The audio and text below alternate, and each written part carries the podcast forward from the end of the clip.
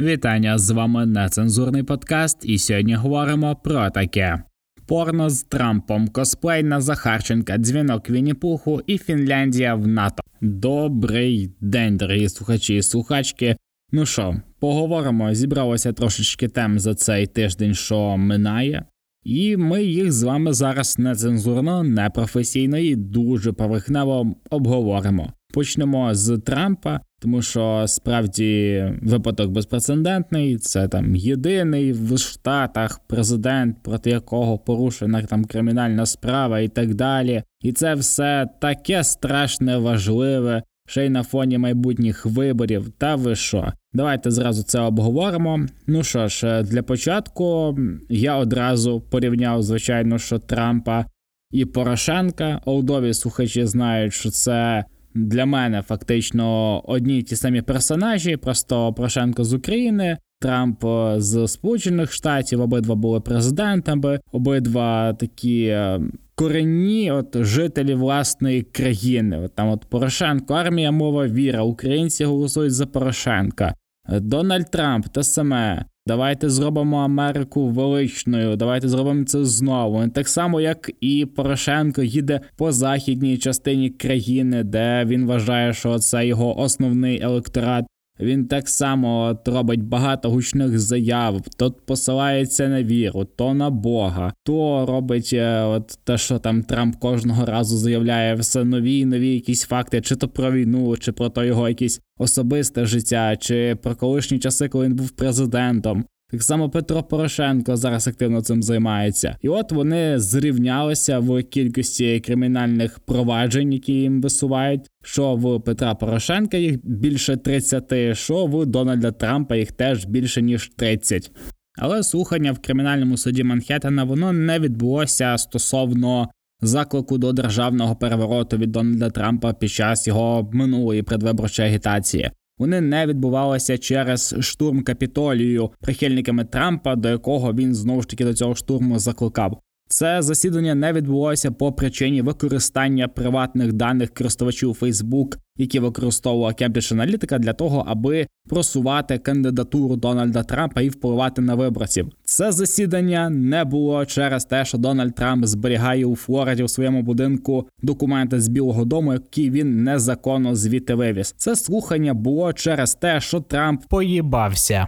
Якраз після того, як Дональд Трамп повернувся зі свого турне по Дикому Заходу, який і складає його основний електорат, де він там роздає червоні кепки, займається знову ж таки популізмом, розказує про те, що він би не допустив посилення Китаю, та він би не допустив війни в Україні, та при ньому Росія ні на кого не нападала, і перечисляє багато своїх таких фантомних заслуг перед народом Сполучених Штатів. Проте кримінальний суд Манхеттена вирішив, що з тих всіх вище перечислених мною заслуг в лапках Трампа уваги варте тільки одна – це незаконна виплата через адвоката, яка оформлена як юридичні послуги. Конкретно в штаті Нью-Йорк це вважається фальсифікацією звітності і карається в кримінальному порядку. Звичайно, що сама Стормі Деніелс і сама би не дуже радо згадувала про секс з Дональдом Трампом і навряд чи би намагалася якось цим спекулювати. Хоча ми знаємо, що в Сполучених Штатах достатньо поширеними є випадки, так коли жінки там займаються сексом з кимось відомими людьми, а потім шантажують їх оцими сексуальними стосунками, вимагають гроші, і ми знаємо величезну кількість прикладів, як жінки стають мільярдерами, мільйонерами або просто дуже заможними людьми завдяки таким маніпуляціям. Напевно, що Трамп цього побоювався якраз перед виборами в 2016 році, того і заплатив оці гроші нашій Стормі Деніелс. Але що ж зробиш? Нарешті це стало всім відомо, і по цьому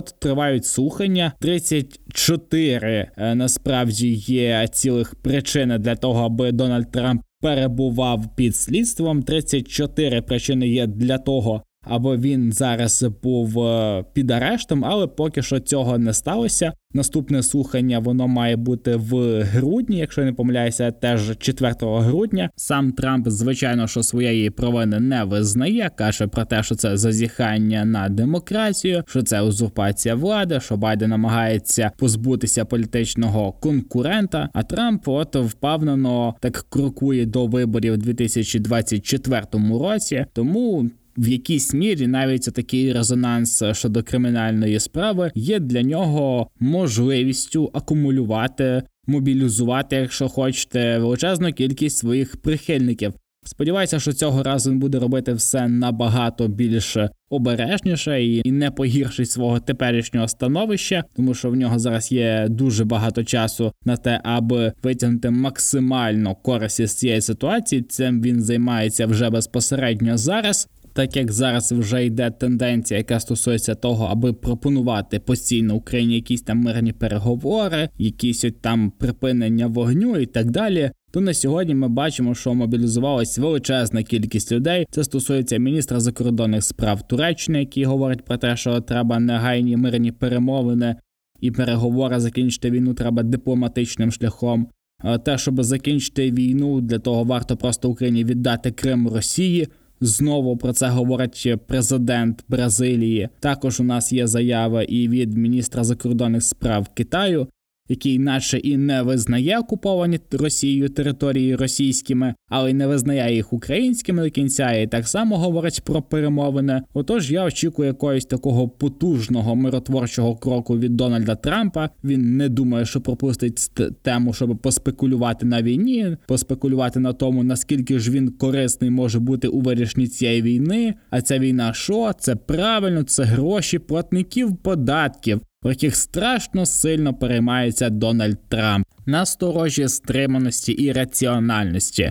Саме так я можу охарактеризувати візит Урсули фон дер Ляйн і Еммануеля Макрона до Сі Цзіньпіня. Ми говорили про те, що ця поїздка має статися ще кілька тижнів тому, і ще тоді скептично віднеслися до неї, тому що вже тоді було зрозуміло, що це абсолютно безрезультатний жест от цієї європейської дипломатії і бажання якось домовитися. Про те, що Еммануель Макрон дуже складно утримує це бажання всередині себе, йому постійно треба з кимось домовлятися. І вже минув той час, коли Еммануель Макрон надзвонював постійно Путіну, говорив про те, що він готовий бути посередником, що Франція обов'язково допоможе мирним шляхом врегулювати оцей конфлікт. Оце таке малесеньке непорозуміння між двома братськими народами. Але, звичайно, що тоді всі його закидали хуями, і Макрон одразу перезувся і сказав, що Росія не може виграти, що Росія обов'язково програє, що ми будемо постачати Україні озброєння. З озброєнням трошки краще, трошки гірше, нам не вистачає всього, все потрібно, все необхідне. І в нас ми бачимо, що зараз є якісь такі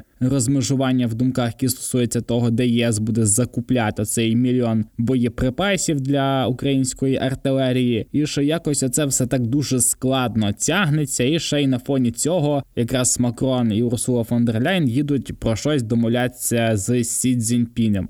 Але насправді я більше би порадив Еммануелю Макрону взяти оце бажання для перемовин, для того, аби з кимось домовлятися, і вийти на там головну площу якраз Парижу, наприклад, і поспілкуватися з мітингуючими, поспілкуватися з поліцейськими. Нагадаю, що в Парижі та й в самій Франції безпосередньо тривають до сих пір мітинги через пенсійну реформу. Вони тривають уже скоро буде місяць. І до сих пір Макрон ніяк однозначно не відреагував на це. Він не відкликає цю пенсійну реформу, він намагається якось, не знаю, відтягнути час, переговорити ще з кимось, але аж ніяк не займає безпосередньо внутрішньополітичними питаннями і замість цього радше їде в якусь іншу країну до розпухшого Вінні-Пуха домовлятися з таким самим людожером, як в принципі Російська Федерація. Поясніть хтось, будь ласка, Макрону, що він не має абсолютно ніякого впливу на жодну з цих людей. Навіть не має впливу на свій народ. Він не може з ним домовитися. То який сенс є приділяти скільки часу і уваги цим двом тиранам? І Путіну, і Сі Цзіньпіню. Що стосується Урсули фон дер Ляєн, то це такий жест доброї волі, якщо хочете, від Європейського Союзу, який говорить про те, що Китай, у вас ще є можливість бути плюс-мінус притомною країною на фоні оцього непорозуміння під назвою Російська Федерація. Якщо ви хочете бути частиною світу, то вам, от до нас, якщо ви хочете бути з Російською Федерацією, буде трошки складніше жити, і населення Китаю може від бідності, скоротитись на кілька мільйонів, наприклад, на рік. Що в цьому в Китаї і відбувається зараз. А тепер, як звучить безрезультатність переговорів з Китаєм мовою дипломатії або мовою Макрона чи Урсули фон дер Ляєн? Наприклад, ми дізналися від Китаю, від цих всіх переговорів наступне. Китай закликає якомога скоріше відновити мирні переговори між Україною і Росією. Від імені і Китаю, і Франції закликають лідери цих двох країн запобігати ескалації війни в Україні. Також і Сі Цзіньпінь, і Еммануель Макрон заявили про те, що світова спільнота повинна притримуватися раціональності і стриманості в українському питанні. Почнемо, з того, що формулювання таким чином, що українське питання – це вже є просування наративу Російської Федерації, яким зараз в цьому і займається Китай. До того ж, я бачу, що знову ж таки Франція хоче якось примазатись до якогось з цих людожерів. Закликає до раціональності і стриманості. І от, користуючись цими двома словами, Китай допомагає Російській Федерації з бронежилетами, з сублімованою їжею, допомагає їм з гвинтівками, допомагає їм в аеророзвідці.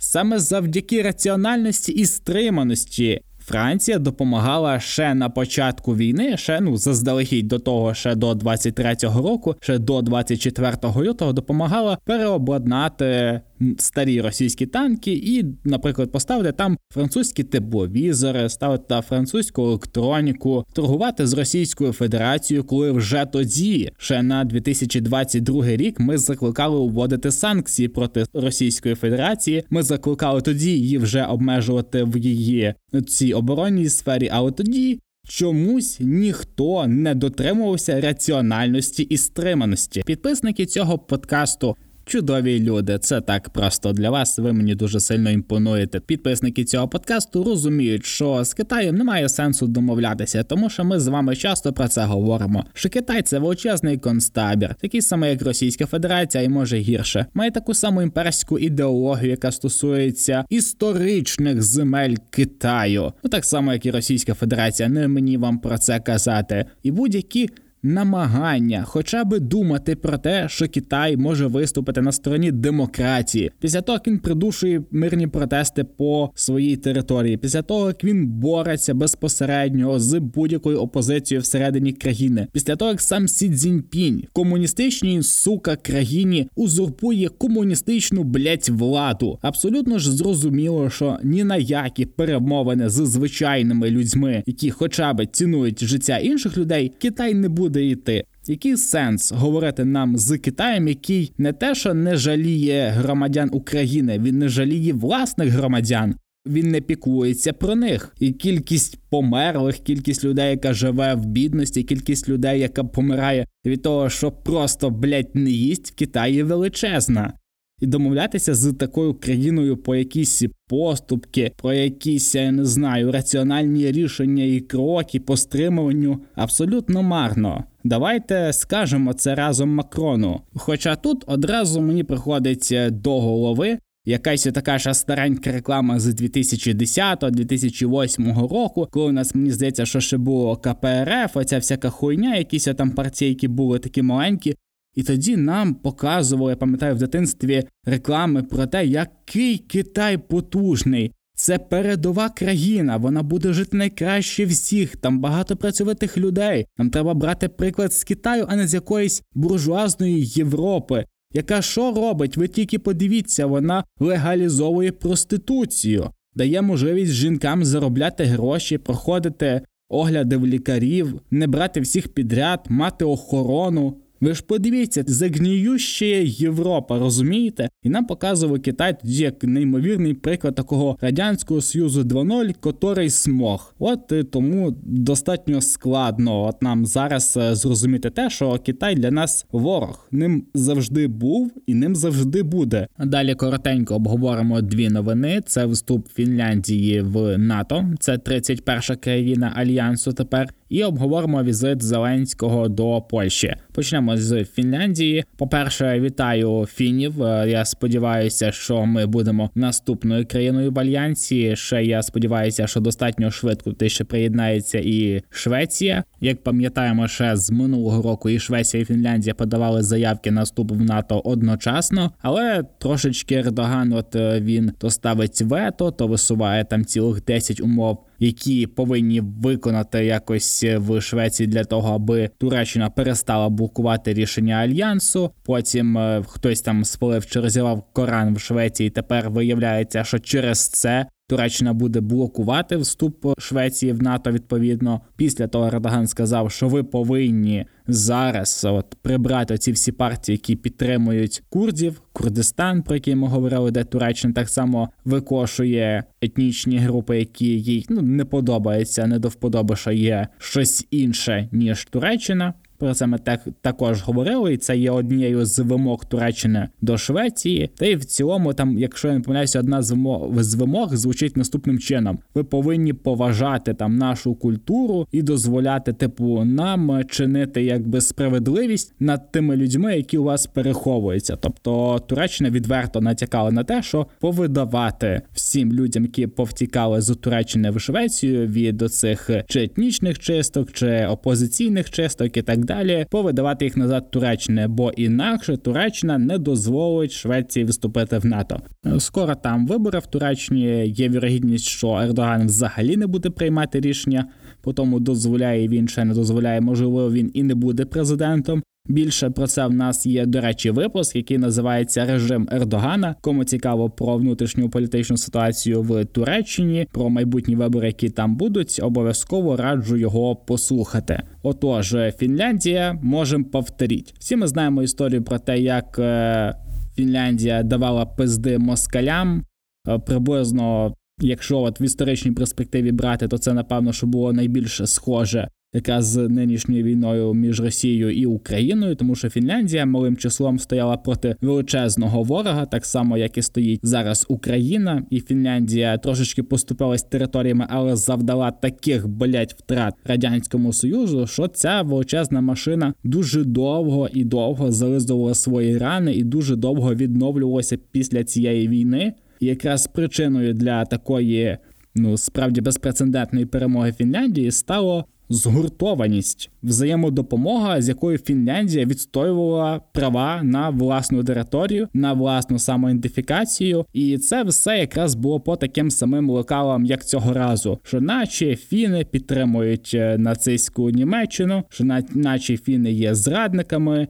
Так, історія повторюється, Росія розвалюється і отримує пизди. Це сталося з Радянським Союзом, який отримав пизди, потім розвалився. Це станеться і зараз з Російською Федерацією, яка вже отримує пизди, яка вже ділиться, яка вже потрошечки починає валитися. Так що, нам треба тільки приближувати і приближувати оцей період часу. Фінляндія є зараз таким дуже класним прикладом того, як Російська Федерація веде свою геополітику, абсолютно всім погрожуючи, запевняючи всіх, у єбаній ядерній війні, ми, всіх уб'ємо, Як казав російський класик, убіть себе, забрав з собою весь мір. Отаку тупорилу хуйню я чогось запам'ятав. І от Російська Федерація погрожує цим суїцидом постійно, але так якось сталося, що на це вже ніхто не звертає уваги. І от НАТО розширюється і стає ще ближче, стає дуже щільно до тилу з Російською Федерацією.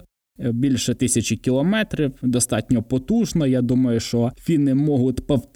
Не дарма ця країна так потужно нам допомагає військовою допомогою, оскільки вона прекрасно розуміє, що таке нерівна боротьба. І зараз ми бачимо, як НАТО потрошечки, незважаючи там чи на погрози якісь, чи на якісь зауваження, шантаж і так далі, НАТО збільшує свою чисельність, і це є чергова перемога Російської Федерації. На це Росія відповіла потужним антинатовським мітингом, який складав десь 20-30 людей, які були радше за все якимось там чи дошкільнятами, чи студентами, чи просто якимось черговими бюджетниками, які виходять за гречку з сосіскою або без сосіски на стадіон Лужніки, і де кричуть, що Росія, Путін, вся ця хрінь, а потім викидають прапори до смітника. Ці самі люди дуже потужним мітингом, який складався знову ж таки з 30 людей, виявили свої антинатівські отакі погляди. Отож, ще раз вітаємо Фінляндію з вступом до оборонного альянсу НАТО.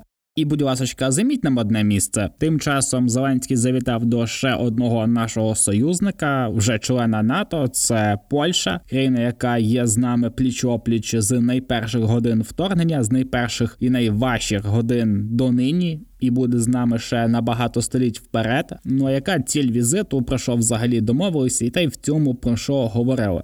Якщо коротенько, то ми посилили наші і без того братні стосунки з Польщею.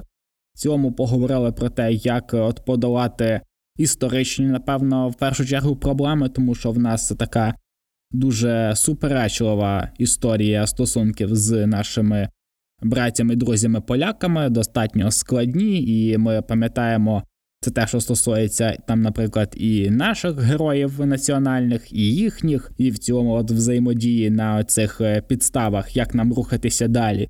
І пам'ятаємо, що от навіть коли був день народження Степана Бендери якраз в 2023 вже році, то там Матеуш Моравецький заявив про те, що от вони не толерують отакі відношення, вони не толерують таких героїв нашої країни, і в цьому в них є на це причини. Але ми бачимо, що зараз і Зеленський, і президент Польщі Дуда, вони роблять справді історичні визначальні кроки наперед для наших сумісних історій. Вони говорять про те, що ми братні народи, що ми завжди були і будемо разом, що це наша от взаємодія, в цьому є наша сила, і тільки разом ми можемо протистояти будь-якій агресії, а так як Російська Федерація в цьому нікуди не зникне, це факт, з цим треба жити, з цим треба існувати далі, то нам треба бути просто сильними, і бути сильними абсолютно в усіх сенсах, мати потужних союзників, мати надійних друзів, мати надійну армію і бути економічно готовими до будь-яких потрясінь, тому що Російська Федерація не буде залишати спроби якось нам нашкодити, навіть після того, як ми її повністю, знищимо. Все одно буде багато реваншистів, буде багато таких всяких гіркіних, кавалерів ордена і так далі, багато цих ідейних так російських імперців, імперціонаціоналістів від цієї всякої іншої маячні, яка там зараз просто кипить і вибухає на роботі. Звичайно, що були порушені питання оборонного сектору, збільшення виготовлення боєприпасів, передачі Україні вже перших мігів 29 від Польщі, про їхні от призначення, про лобіювання питання бойових винищувачів F-16 і тому подібних машин, які нам вкрай необхідні при контрнаступі. Але у цьому всьому я більше вбачаю такий майбутній контекст наших стосунків разом. Нагадаю вам, що Польща зараз розбудовує найбільшу сухопутну армію, а Україна зараз має одну з найпотужніших армій в світі. А ще в нас є спільний кордон з Російською Федерацією. І знову ж таки, як би нам не хотілося, ця хуєта все одно буде тут близько біля нас. І нам треба бути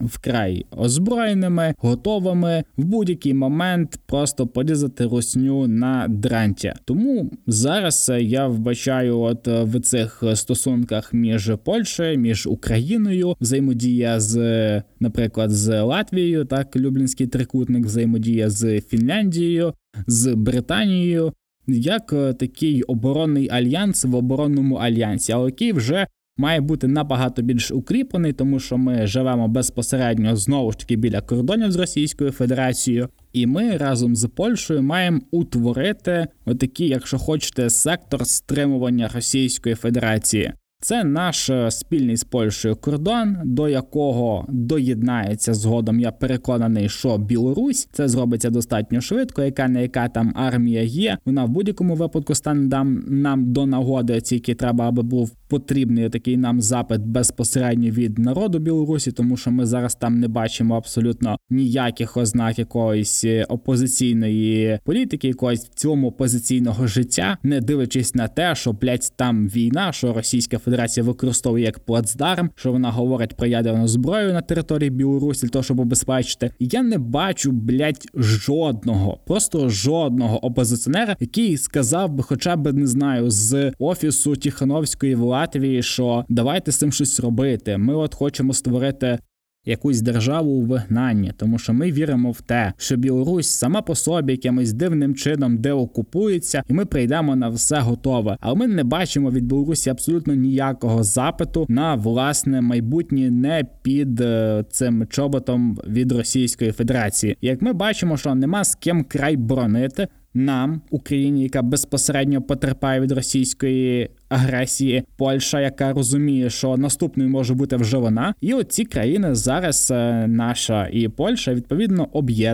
об'єднуються безпосередньо на всіх рівнях, починаючи від дипломатичних і закінчуючи навіть якимись такими сімейними, дружніми і так далі, тому що там гарні люди, тут гарні люди, і гарні люди мають бути разом, на відміну від цієї ніщити з боліт. Тому що ми вже неодноразово чули заяви і від президента Польщі, і від президента України про те, що між нашими країнами не буде в подальшому кордонів. Ми чули вже від високопосадовців з Польщі про те, що Польща може на якомусь етапі вступити в конфлікт з Російською Федерацією на боці України. І в цілому, що Польща зараз буде займати все більш жорсткіші позиції, які стосуються і світової політики, і впливу в регіоні в цілому. Зважаючи на те, що у нас є одна потужна військова країна, друга потужна військова країна з достатньо самобутніми економіками, які в цілому навіть в етапі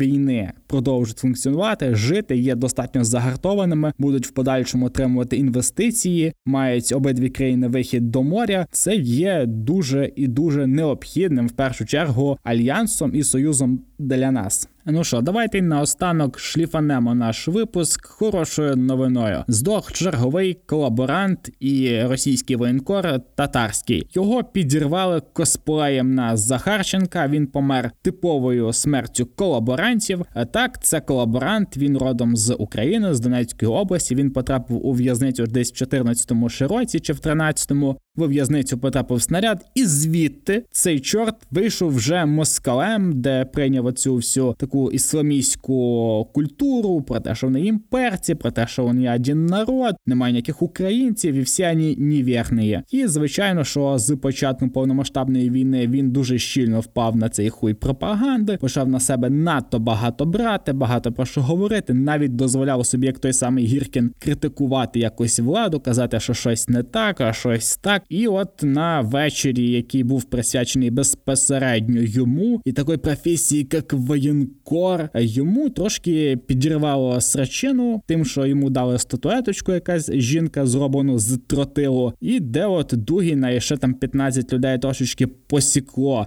остатками цієї статуетки, і сам безпосередньо татарський вже остаточно закосплеїв Захарченка, який так само помер десь в кав'ярні, так само помер від того, що йому розірвало сраку, до того померла донька Дугіна, так само пропагандистка, яка так само була знайома з цим татарським. У мене таке відчуття, що хтось отак от потрошки починає нищити безпосередньо цих зет-воєнкорів, щоб їх тримати трошечки у вістрях, щоб трошечки мати на них вплив. Тому що іноді собі оці зет-воєнкори дозволяють надто багато говорити, надто багато критикувати, надто багато на себе брати, а подекуди навіть давати поради. Найголовніше питання, яке звучить зараз в українських ЗМІ, хто ж саме підірвав сраку цьому колаборанту. байдуже. Але все одно цікаво, так, тому що чи це було СБУ з якоюсь таємною операцією, чи це були наші якісь диверсійні групи, чи це були самі москалі, якісь ФСБ, чи просто якась людина, яка не дуже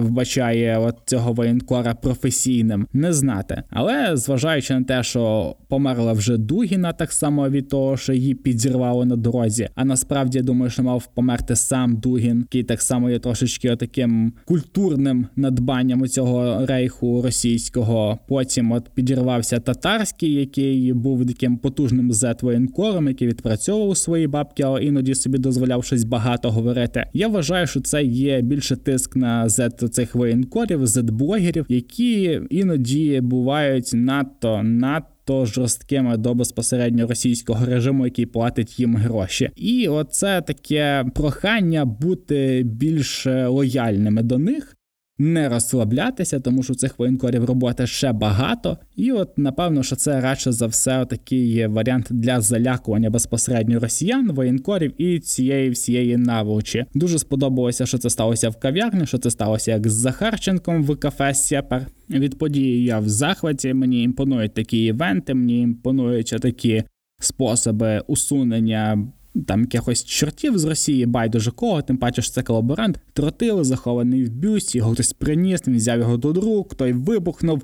Ну, дуже класно, можна зняти кіно. От прям мені дуже подобається те, як це відбувалося, як це принесли, вибухи, фотографії, оці вже якісь там меморіальні плити, з татарськими і так далі. Клас, побільше би таких.